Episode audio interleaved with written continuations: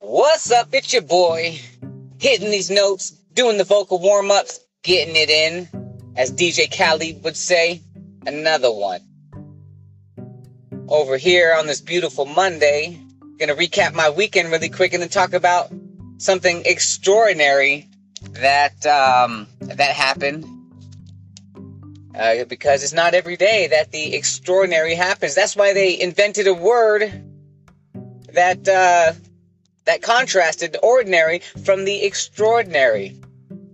But first, uh, like I was saying, today is Monday. Uh, I'm gonna recap all the way back from Friday because that's when my my weekend starts. Friday at about 8 a.m. I I choose to take an early Friday off every single Friday because I can, because that is a luxury, because that is a little perk of my job. And the less time that I can spend there and more time getting into my goals, spending with my family, developing myself intellectually, man, that's that's all that's all for the better. Anyway, so I I get off work early Friday. I'm home by like 8:30 a.m. Um, I get into my workout. You know what? First thing when I when I got home, my wife tells me, "Babe, do you mind if I go on a quick run before before I have to do what I need to do?" I was like, "Sure, baby. Hey, you know, don't worry. Daddy's home." Because I'm home, Daddy can do things like this. And guess what? Now that I'm home, my wife can can do things that she needs to get done. Right?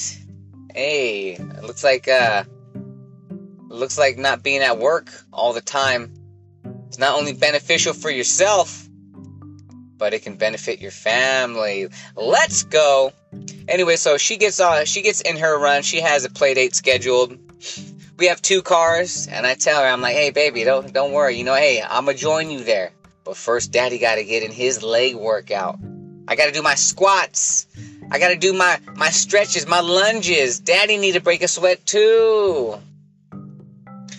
So she does her her run comes home, showers, and then takes my daughter off to her play date. And um, I'll, I get in my workout, and I meet them there about 15 minutes later. Spend spend about two hours at this this little jumpy place. Good times. It, it's it's a blessing. I feel like I, I see a little a little angel running around with her little feet and her little wardrobe, wearing her little braids and her makeup. Super cute. And uh, anyway, so I leave from there, and, I, and then I'm able to go pick up my son from school. Not only pick up my son, but a couple of his buddies, and now we're hanging out. Now we're having a good time. If I would have voluntarily chosen to work another 12 hour day, I wouldn't have been able to experience any of that. I'd still just be at work making money. And as the old adage goes, money doesn't buy happiness, right? I have enough money. I have I have a cushion. You know, I, I'm able to make more happen with less. It's not about how much money you make, it's about how much money you keep. And you know what? That's what I've learned from other people who have experienced financial ruin, from other people who have, you know, burnt the candle at both ends, trying to get more money, but ultimately ending up even with more problems. Biggie Small said more money, more problems. I didn't say that. So, I don't need more money. I don't need more problems. I already got it. So now I'm at home hanging out with the kids, you know, just man, chilling, being a dad. That that's a blessing. What, what else do do you need? It's not always rainbows and sunshine, but you know, you you take the, the good with the tough and you become stronger, you become more efficient, you become more evolved in the ways that you work and the ways that you move. And because you're more efficient more more handled more controlled you can step into that that role of a father of a husband of a of a household provider. And now you're showing up your best. So good job ruben. Keep it up. You know the, this weekend it was a lot of that. A lot of hashtag dad life. A lot of just you know doing what i've always been doing working out early in the morning so that when the kids wake up, I already got all my stuff that I wanted to get done for myself done. Uh, Saturday morning, I woke up at 4 o'clock in the morning on my own. Shout out to my circadian rhythm. I love that. I go to bed on time. You know, I'm able to put these kids to bed at a reasonable hour, and therefore I go to bed. I don't stay up later than I need to because guess what? I got these goals to get. These goals aren't going to get themselves done. These miles aren't going to run themselves. These weights are not going to lift themselves. These books are not going to read themselves. This journaling is not going to get itself done. I got to do it. And, and you know what? I can't pay anyone to do this stuff either. I got to do it all. So I, I get my rest. I get my recovery in so that when I do wake up, I'm ready to go. I'm ready to perform. I'm ready to put my best foot forward. And I set myself up to be in a position to give it all that I got right when I wake up. So I wake up at that four o'clock in the morning, and you know, there's pop, there's maybe about two minutes of sleep inertia to where there's that grogginess of a little bit of a transition between sleep and being awake.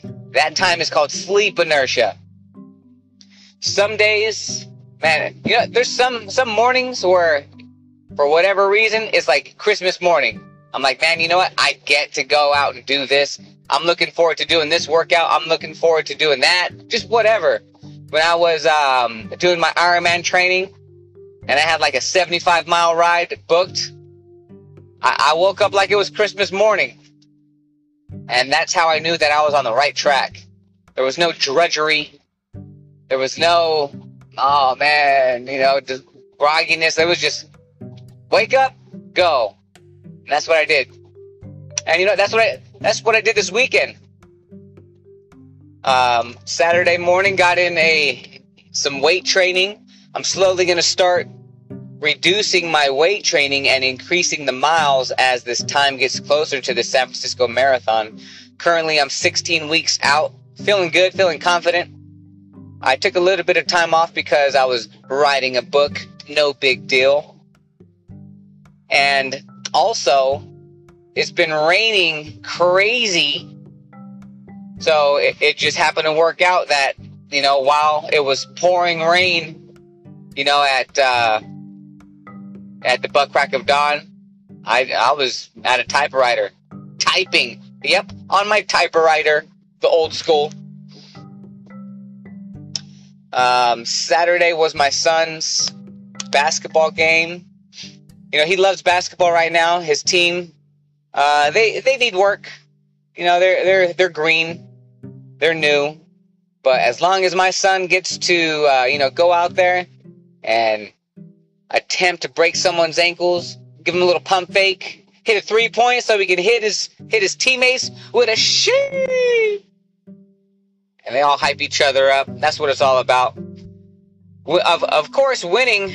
They all want to win, but there's been some games where they've gotten blown out, where they've got their their butts handed to them. But you know they're still in the game, and I commend them for that because there's nobody crying out there. There's nobody moping around. It doesn't matter if they're down by 50. They, they still have the the attitude like, man, I, I'm going to get in my play. I'm going to go and bring this ball down. They can have the ball stolen from them 10 times in a row. And they, they go out every single possession and they they get after it. So that that's really awesome to see. Uh, fa- uh, you know, I'm to fast forward to uh, Sunday, Sunday morning. Got in another awesome workout. I was able to watch the sunrise. There is a seasonal creek uh, that's right uh, not too far from my house. I call that the Ironman Trail. That is the trail that I did a lot of my, my Ironman training on. And I got the last little portion of my my miles done and I stopped at this creek and soaked in the sunrise. The water was reflecting, or the sun was reflecting off the water, which, you know, I, I took my cell phone out, took a couple photos. I like to document stuff like that. I feel like that is a little gem for myself. Like, hey, you're because you're up during the sunrise. Here's a nice little picturesque hallelujah for you. And that's how I feel when when it's like chilly outside. I'm a little bit sweaty. I'm breathing heavy. My my brain is saturated with blood and oxygen and nutrients. And I'm able to get into that zone of just feeling really appreciative of everything. Um, I, I end that run, end that segment, and then it is off to go to church. This church that I go to, beautiful building, awesome, uh, awesome everything they have these tables rather than sitting in the pews where everyone is just, you know, stereotypical sitting in on benches. These ones have tables and you can fit about, I don't know, seven people. Seven people on these big circular tables. And it was me, my wife, and my daughter. My daughter still doesn't like to go. She will go to school, but she doesn't like going to this daycare for whatever reason. She chooses to sit with us which can sometimes be a little bit distracting, which test, test my patience more than my wife's. But that's something that I could pray about. I got work to do. This woman, just you know, some older woman. I didn't think too much of it. She pulls up a chair next to uh, next to me, and she's now at our table. And you know, there's some conversations going back and forth during the service that the pastor uh, you know, prompts us to engage with the table. Speak amongst yourselves, right? So she she doesn't uh, you know really talk too much during that time, but the church service had just ended, and I you know give her a little farewell greeting and maybe a little opportunity for small talk as I collect and gather my things and we head out to enjoy the rest of our beautiful Sunday. So I ask her, Hey, any big plans for the rest of today? And she she looks at me and she's like, "Oh, well, I've been homeless for the last I don't know. I forget how long she said, but she's she's been homeless for the last 6 months approximately." I was like, "Oh, wow." She says, "Oh, I've been sleeping in my car in the church parking lot for these number of months. Like, oh man. And then and then she says that she used to have a job. Oh yeah, by the way, she's 68 years old. And for the most part, a stereotypical 68 year old where, you know, she was looking older and frail. She was able to walk, but with a little bit of a hobble. She wasn't one of these these uh, Ironman running, marathon running 68 year olds that that I've been blessed to come across, but she was on the opposite end of that spectrum. So 68 years old, sleeping in her car in the church parking lot. She said that she used to have a job, but the person who she she was providing care for recently died, and they had to sell the house, which rendered her homeless. It's Like, oh man. So once again, you know, my, my heart begins to, uh, you know, break for her. And mind you, this is like at the moment when, you know, everyone is leaving, but we're at this table and she, starts to open up even more.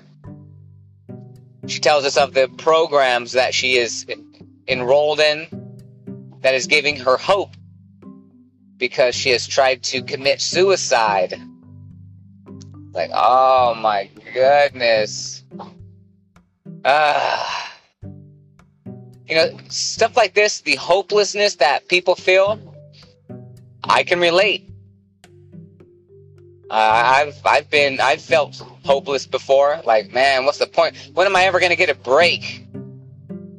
And that was, you know, coming from from a young guy who had all of the world, all of the future, all of the, the potential. This woman, she's 68, frail. So she was feeling hopeless, tried to commit suicide, living in her car in the church parking lot. And she said she felt she hasn't been able to sleep. She's worried about her crystal meth addicted son. I was like, oh my man, it, it keeps piling on. She said she's filled with worry. She's, she's filled with, you know, uh, emptiness. But the church was providing her with hope because they're helping her to apply for her social security so she can earn a little bit of money. Um, they're helping her with career placements. You know, so I was like, man, with the little bit of encouraging words that I could offer at that time, they were very, very much. I don't know. I, I've never been presented with that that situation before. I know that I know homelessness exists. I know addiction exists. I know hopelessness is out there. And you know what? That is one of the reasons why I do a lot of the things that I do to hopefully stave off a situation like this because there's not much that you know what? It may seem that her situation can never be my situation, but hey, it happens all the time.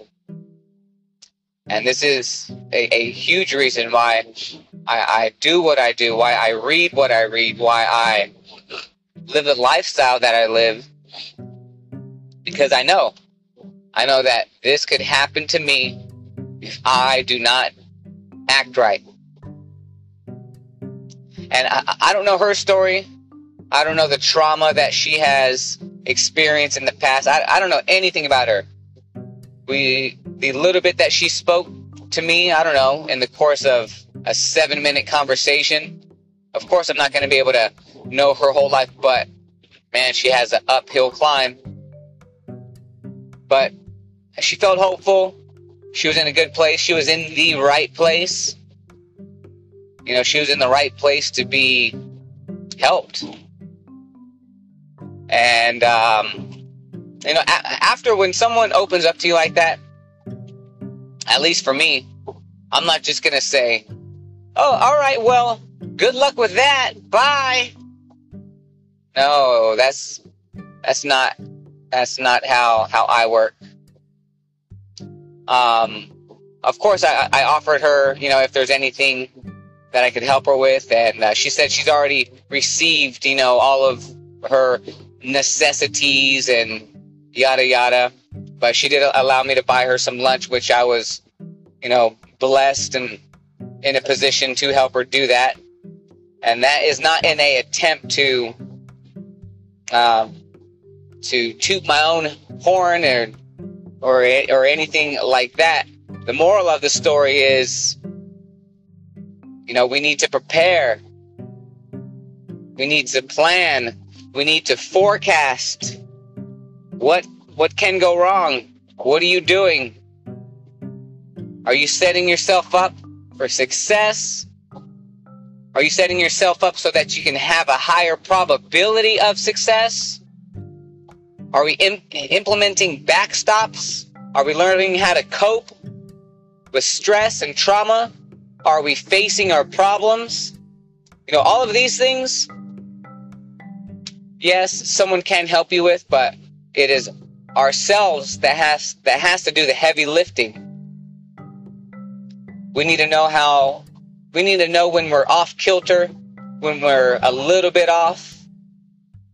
You know, because when we start to wobble and ultimately end up falling down because we can't get our, our center of gravity back on, you know, back on point, then hey, that wobbling will eventually turn down into a great fall.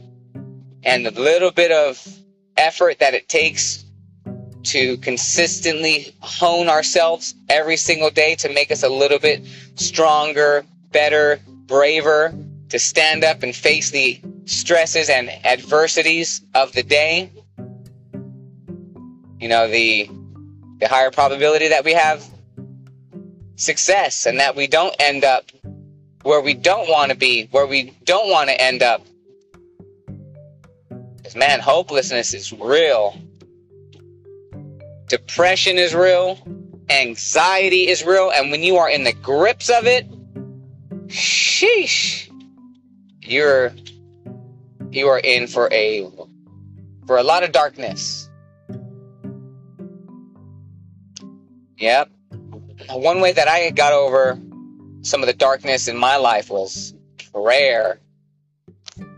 And that goes a long way. You know, there's this book that I read, Atomic Habits, that, that talks about small daily goals add up to big results over time.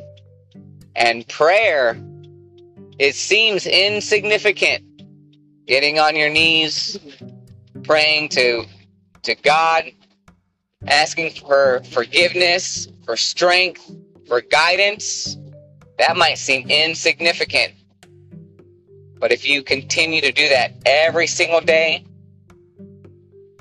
and then you start to do it twice a day, three times a day, you start to pray when you wake up, you start to pray at lunch, you start to pray before you go to bed, and next thing you know, you're praying while you're brushing your teeth. You're praying as you're stepping out the door. You're praying as you're putting on your work boots. You're praying all day, and guess what? Now you have a conversation. Now you're having a conversation with God. And now you're becoming empowered. And now the breaths that you take and the moves that you make, man, those are God's moves. God is working through you now. And now you're filled with the Spirit. Come on. That fires me up. That fires me up for sure.